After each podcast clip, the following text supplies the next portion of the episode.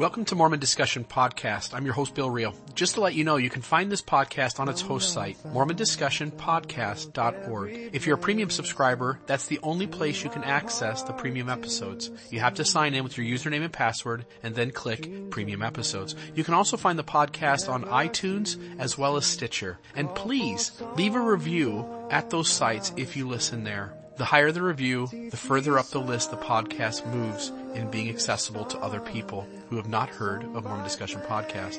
Also, support the podcast by becoming a premium subscriber today or visiting the bookstore to purchase books that will help you in your faith transition. Thank you. And now, onto what you've been waiting to hear. Michael Reed, welcome to Mormon Discussion. How are you today? I'm great. Thank you for having me. Good. Glad to have you on. Michael Reed, author of the book Banishing the Cross, The Emergence of a Mormon Taboo. I'm grateful to have you on. I think this will be a quite an interesting subject. My, my podcast tries to do two things, uh, Michael, and one of those is to help people who are kind of in a faith transition be able to kind of deal with the, the angst that, that is involved with that. But the second thing is to kind of take some of the assumptions we make in the church and see if those really hold up and, and if they don't, find ways to kind of put them back together in a new way that, uh, that deals with the facts and deals with the information. And I think in many ways that second point will hit be hit pretty hard by some of the things we talk about. I wonder if before we get started, if you would just share with us kind of a brief bio about yourself and then we'll jump into the book. All right. Well, I, I'm currently here in American Fork. I'm working on my dissertation uh, from my doctorate in Christian history. I'm a student from Graduate Theological Union in Berkeley. And uh, so, yeah, I'm enjoying my stay here in Utah to do my research. I'm spending a lot of time in the archives here, and it's fun. I enjoy my research. Um, I, as far as the book goes, I was a student uh, working on my master's at Sacramento State University or California State University, Sacramento, and uh, I uh, my what became my book uh, began as my master's thesis. Um, so yeah, that's that's as far as the book goes. Um, I was involved in apologetics a while back. I was a member of FAIR. Um, I got my bachelor's in uh, humanities with a focus on religious studies. Gotcha. You know, you said that uh, this started off as a uh, your thesis for for your university studies. What what made the cross kind of become an important subject that you felt needed to be delved into? Mm, well, I initially planned on writing my thesis on the apocalyptic expectation um, that's illustrated in the Nauvoo Temple. So I was exploring symbols that are on uh, the temple in the architecture. Um, but I was also going to include a section on symbols that we might expect to be on the temple that aren't there. And uh, so the obvious uh, chapter that I would include would be on the absence of the cross. Um, and yeah, it, it, really snowballed actually. Um, I didn't realize uh, all the details that I would find, um, how my conclusions would be changed. Yeah, yeah. Let's jump into some of those. So let's let's kind of go back to early on in Mormonism, early on in church history. What was the the way in which we viewed the cross as a as a Mormon institution, and and maybe share with us some of that history of how the cross perhaps was used in some ways early on. My thesis, well, when I began, as I said, um, I had some conclusions I changed. Um, I initially planned on arguing what other historians have argued, um, Richard Bushman, um, Bob Rees, others, uh, where there's this common understanding that we already know. There's a lot, there's a lot that's already been published on this regarding the uh, Protestant perceptions that evolved toward the symbol of the cross. And the basic argument was is that Protestants rejected the symbol at the time that the church was first established, and that converts came into the church and brought that negative uh, stigma into the church. Um, and uh, so I began with that assumption. So as I was uh, pursuing my research, I was looking for early negative these uh, statements um, expressed towards the symbol, but I couldn't find any. And so I kept on digging. I assumed that there would be some. And uh, the earliest I was able to find, I believe, was um, 1879. I believe 1879, um, 1881 And, uh, and so I kept looking, I kept looking, I couldn't find anything. And I start to realize that there are a lot of statements that are expressed by members and church authorities that are favorable toward the symbol of the cross. And that was that was completely contrary to what I expected. And uh, so I continued to do some more digging, and I started finding in material culture photographs um, of early church members using the symbol of the cross. And uh, I found photos of Brigham Young's daughters, one of his wives, Amelia Folsom Young, wearing cross jewelry, not just petite crosses, right? I mean, almost like bling bling type of jewelry where it's, it's totally overt, stands out, and it was just totally fascinating. So clearly, um, it became obvious to me that perception for the symbol had changed in Mormon culture. And as I made that shift in my assumptions, it, it was amazing how things just just came together. And uh, seemed that the argument made itself.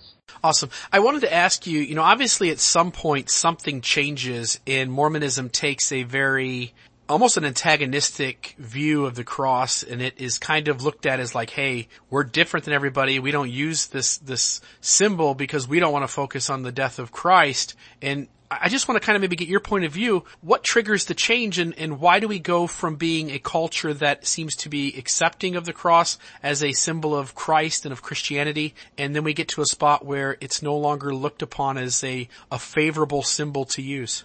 Um, well, early on, uh, you know, we had this involvement of uh, members of the church in folk magic and Freemasonry.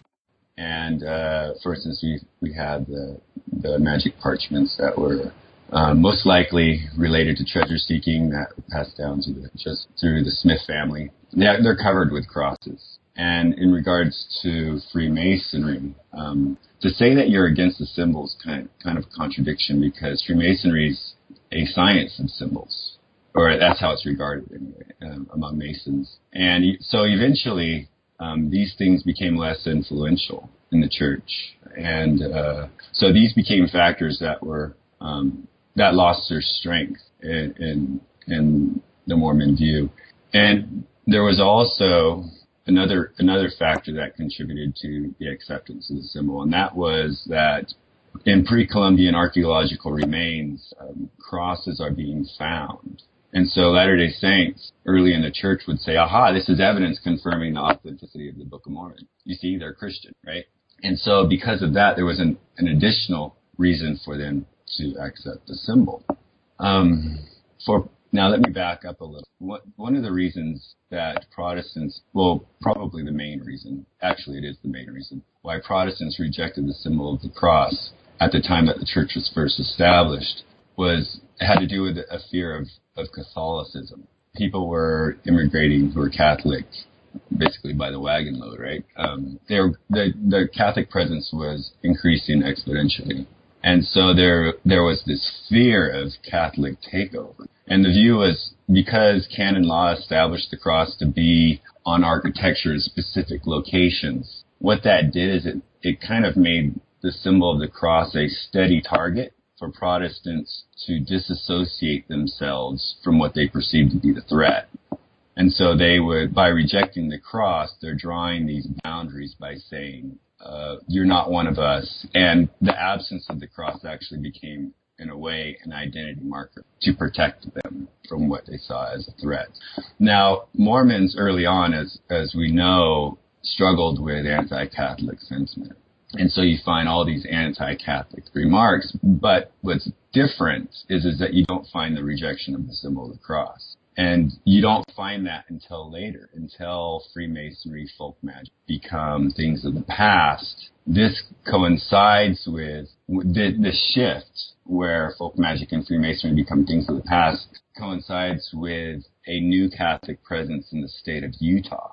And suddenly there becomes this fear, the same type of fear that existed among Protestants at the time that the church was first established. And Mormons become afraid of Catholic dominion, um, a fear of these Catholic schools that are out to, to convert our children, right? and so with the absence of these factors of um, Freemasonry and folk magic, um, and this new Catholic fear, um, the last factor, which is the pre-Columbian cross influence, um, it wasn't strong enough, I guess, in some ways. wasn't wasn't strong enough to preserve the acceptance of the cross, and it's at that time that we start finding um, negative views expressed towards the symbol. I, I find it interesting. We've got Mormonism in Utah being afraid of another church's presence. I just I find that to be kind of a a strange thing that's happening considering how much influence the church has. Right. Yes. And, and this started at the grassroots level. Of course, leaders um, were influenced by the same fear, but um, it, the the cross taboo wasn't institutionalized yet. And another reason why, um, especially uh, in, in the generation to follow, um, that that contributed to this fear um, or this view of Catholicism being a threat to Mormon ideals and the progress of the church and its security is, is that missions that were predominantly Catholic or were, I guess, ruled by a Catholic government, um, those missions were essentially failing. Um, and so it was the natural conclusion for, for leaders of the church to say, there must be something evil about Catholicism. Uh, there must they must be the enemy, or they must be a uh, of of of the of the Lord's church and the progress and and and uh, growth of the church. Yeah. So when we look at the leaders within LDS uh, leadership, you know, from that from the beginning of the church till now, who are kind of the first of those among maybe the fifth, the top 15 who begin to say, okay guys, we, we're out loud in public saying that this symbol is not something we would prefer to use? Yeah, um, well, Bruce R. McConkie would be the most obvious, right? but that was a, a little later. Um, Where's he getting it from? He's getting it from uh, Joseph Fielding Smith. Uh, yeah, uh, David O. McKay though, he he was the one who well, he was a mission president over these European uh, missions that were failing, and uh, he he struggled quite a bit with anti-Catholic sentiment. Um, in fact, in his journal, we have statements where David O. McKay is saying things like, "There are two great anti anti uh, Christ in the world. There's um, communism." And that church, and he points to the church, and it happens to be a Catholic church. It, yeah, it is intriguing. You know, we, we end up sometimes these assumptions get passed from generation to generation and, and we have these views that something was always this way and then you look back and you start reading the data and, and you realize that, that that's, that the way you thought things came about is not the way it actually happened. I, uh, I wonder too, um, your personal thoughts. I mean, is there some, I'm trying to see how I want to frame this. Is there some legitimacy to the church's effort to kind of distinguish itself from the rest of Christianity when it comes to this particular symbol? Or personally, do you feel like we just kind of like culturally missed the mark, that we made something out of, out of something that really didn't need to be made into a, a big deal? Um, yes and no. um, well, there's, there's the parable of the pot roast that I'd like to compare, um, this to. Yeah, please do. I want I wanted to make sure you talked about that too, uh, because I think it's a cool story. Um, now the parable of the, pot, of the, the parable of the pot roast is that there's this newlywed couple, uh, and they're having their first newlywed dinner, and the wife, uh, she, the bride, she she ends up cutting an inch of the pot roast off of each end, and uh, and uh, the groom he says, well, what are you doing? Why are you wasting this good meat? And she says, this is the way it's supposed to be done. And he says, really? I'm paraphrasing here, of course. Is just a parable. but, uh, so he says, really? And she says, yeah, it's the way my mom's away. And so he goes, he doubts what she had said and he, he goes to the mother and says, your daughter says that you're supposed to cook a pot roast by cutting an inch off of both ends. Is that true? And she says, yes, that's the way you're supposed to do it. That's the way I've always been, that's the way I've always done it. And he said, really? And she says, yeah, that's, that's the way my mother did it. And so he goes to the grandmother and says, your granddaughter and your daughter both say that you're supposed to cut an inch off of the pot roast, and I've just never seen that before. Is that true? That it's supposed to be done that way? And she says, "Oh no, no, actually, um, the reason why I did it was is that I only had one pan, to cook it in, and so or one pot or whatever, and it can never fit the entire pot roast, and so I had to cut off its ends just to cook it. and so, what, and I think a lot of things like this happen in, in not just Mormon culture, but cultures in general, is is that because things have been done a certain way for whatever reason, we we we we begin to think that they're supposed to be done that way. And uh, I think I, I'm I, I I I think this is a good illustration because I believe that this is what happened with regard to the symbol of the cross and the negative views that developed. Um, but as far as the question of does this serve the church, rejection of the symbol, uh, and I guess from a sociological perspective, it can. Um, this was when when the, when this grassroots negative stigma toward the symbol emerged in Mormon culture. This was also a time of heavy assimilation, right? And so the church had uh, changed its views um, on polygamy. Uh, it's no longer this theocratic government um, lots of lots of things were changing in the church, and what ends up happening with cultures and religions that start to assimilate is it creates this tension uh, that has to do with this fear of losing one's identity, right? If you become like everybody else, well, then who are you? Is the question, right? Right. right. And and so what often happens in cultures when they assimilate maybe too much, you know, to put that in quotes, um, is new identity markers are enhanced, or yeah, they're they're emphasized to a greater level, and sometimes they're even invented. and so I think um, one of these things, uh, one of these identity markers that helps the church um, to to feel like they were themselves, um, it was, was the absence of the symbol of the cross. And so, in some ways, yes, I guess it, it served the church. But now, as the church continues to assimilate with Christianity, um, you know, there's there's a lot of emphasis by church authorities of saying we are Christian too. um, there, there, there's converts that come into the church that feel this unfortunate need to either discard of heirlooms, maybe a cross necklace that they received from a grandparent, right? Or to hide it. and, or, and, and I find that to be unfortunate. Um, I think, I think for the, especially for the sake of converts who come into the church, it's important for us to be aware of, uh, uh, of people's own needs, for their own identities, right? For their uh, disconnection uh, to to their family or their heritage that they came from. I, I don't think that the cross is anything that we should feel threatened about, and I think actually believe it can be a beautiful symbol, very cathartic, something that can help us feel closer to God and be thankful for the atonement. Yeah. Um, and so I, I think that it that now might be a good time, um, or maybe soon, for the church to reconsider its views. And if there's this, uh, with this maybe assimilation, if you want to call it that, that there are other things that the church can emphasize to a, a, greater level to preserve that sense of identity. Things that I might, I would say might be more, not just more beneficial, but uh, more worthy to be proud of.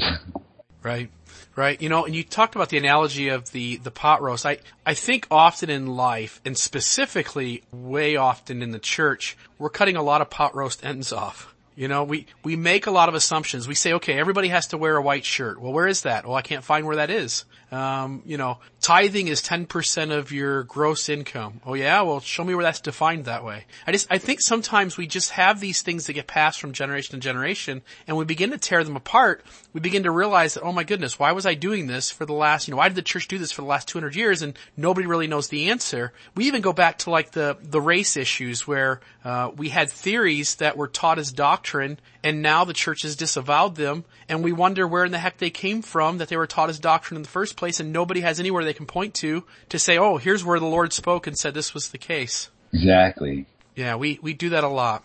Um, go ahead.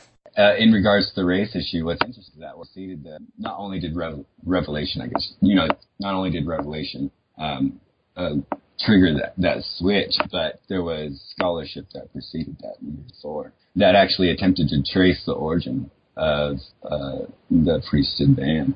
And I'm hoping that in similar ways, uh, my research might be useful um, to realize that basically the origin was illegitimate in regards to doctrine and revelation. Yeah, you know, and that's interesting too.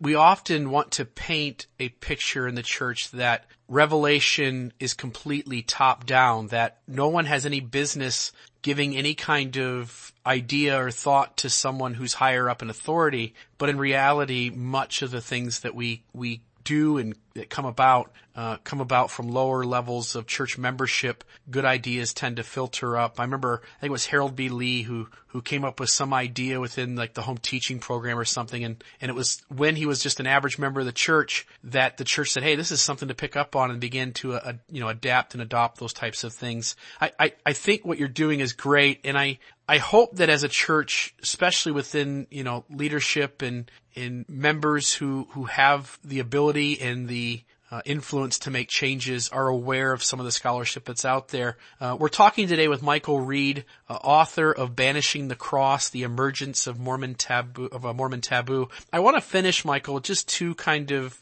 ending questions. And, and one, I guess, is just where we're at today. Do you, do you see the church or its members being more comfortable using a cross in versus say 20 years ago? And, and just get your thoughts on kind of where we're at in the present. Yes, um, I do. I believe that there's a shift that's, that's happening. Um, it's no longer being expressed of the Pope of the, of the church. Um, statements like, the cross is just like a guillotine. Would you wear a guillotine over your neck if Jesus were killed by it, right? Um, it's not compared to uh, the great abominable church anymore. It's uh, the, the, even even though I would have even though I have issues with the rationale that's being expressed um, today, which is that the symbol is a sim- that it's a symbol of death, not of life. Um, that's a problem in itself because it implies that that Christians who use the symbol have somehow forgotten that Jesus is alive, that he's a living Christ, right? and so even though it's intended um, to be more intact, um, it, it, it's still offensive to some uh, Christians. And um, so um, I see the shift in, in the tone, and, uh, and and so that that's something that I'm optimistic about.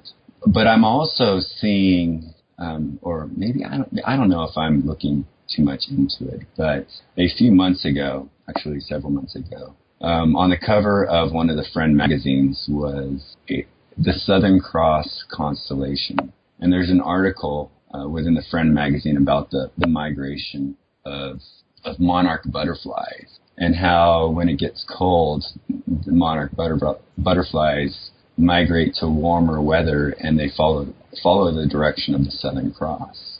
Um, and and so I wondered, is, is something happening here?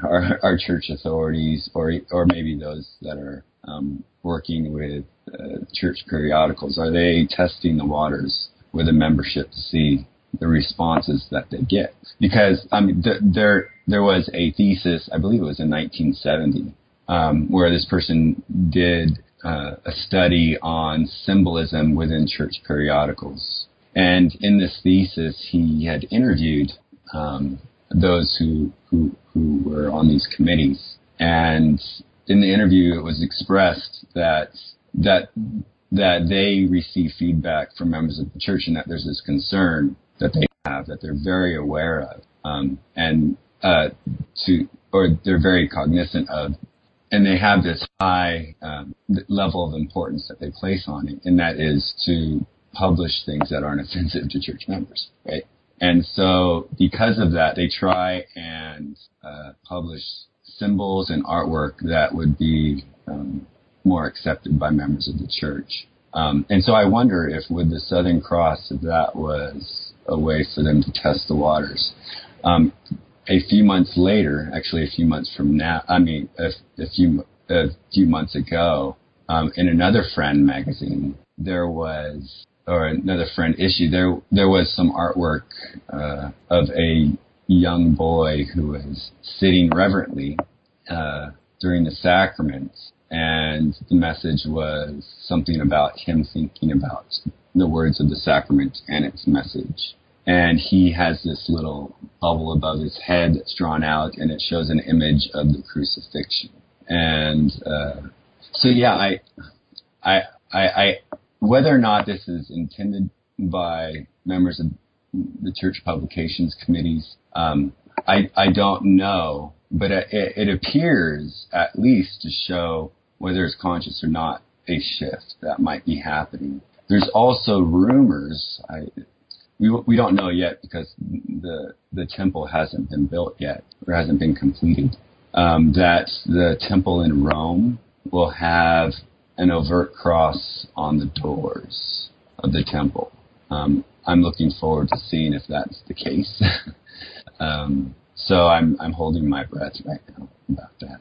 Gotcha. I, I think I, I I think it's I think I I think it's going to happen. Actually, I really do.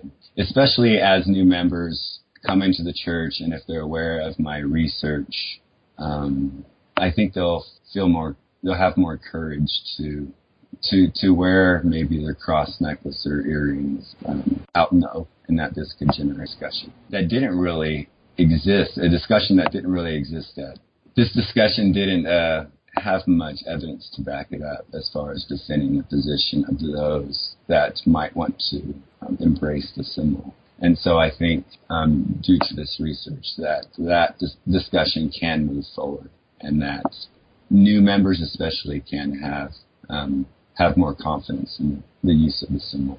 Right. Yeah, I know that you know, just in my own life, just anecdotally, um, I, I know that when I you know I joined the church when I was 17 I've been in the church 18 years. And just in those 18 years, I look back over the last maybe three or four years, I've seen members of the church wearing a cross on a necklace. I've seen members of the church uh, share an expression that showed that they were more fond of the cross than comments I had heard 18 years ago when I joined the ward.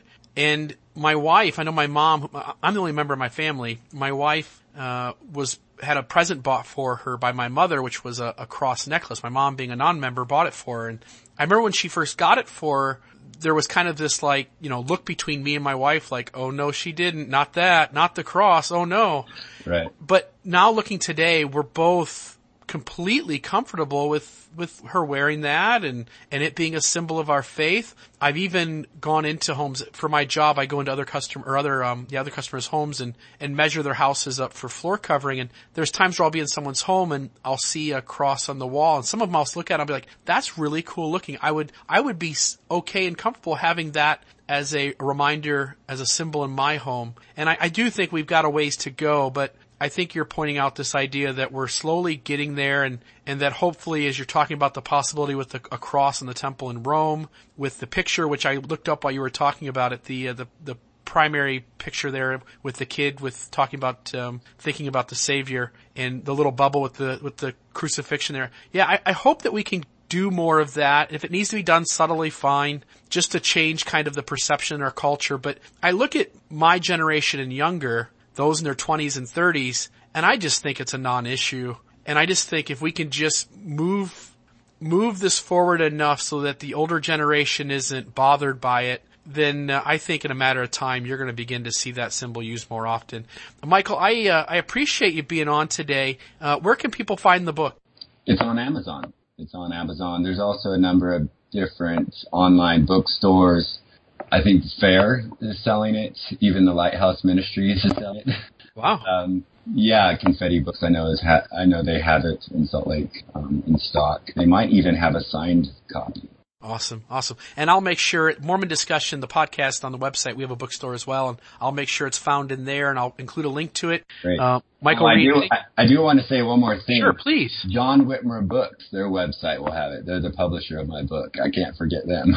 Yeah, and we want to make sure we support, you know, whether it's John Whitmer books and Kofford books and other other publishing companies and bookstores that that support uh, books like yours. We we want to certainly give a big thanks to them, and and so for folks out there, if you want to go straight to John Whitmer books and purchase it there, that would be great. But uh, Michael, I appreciate you being on. I think this is an important subject. If for the if for the only reason, maybe perhaps a couple reasons. One is that I think the cross is an important symbol of the Savior's atonement and his sacrifice, and I think unfortunately in some ways we've we've kind of shoved it off into the background as a culture. But for the second reason that I think that it is a a small example of a bigger issue of false assumptions and how we get to the place that we get to and what got us there and assuming sometimes that God you know, showed up in the room and put his foot down on a certain issue, only to find out 200 years later that, that it's just more messy than that and that how we got there maybe isn't as clear cut as we thought. And I think this is a good subject to, to kind of delve into that into without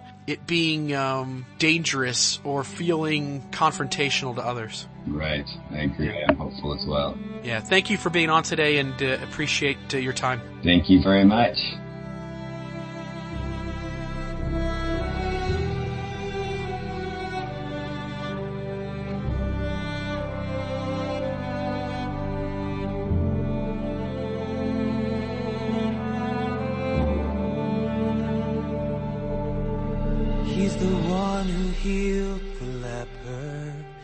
And who brought the dead to life. He's the one who fed the hungry and who gave the blind their sight. He's the one who walked on water, then he brought them safe to shore. And whenever you may need him, he's the one you're looking for. So let him in. will take away your pain. When you feel his love, you'll never be the same. Come on to Christ, come on to Him. And by his grace,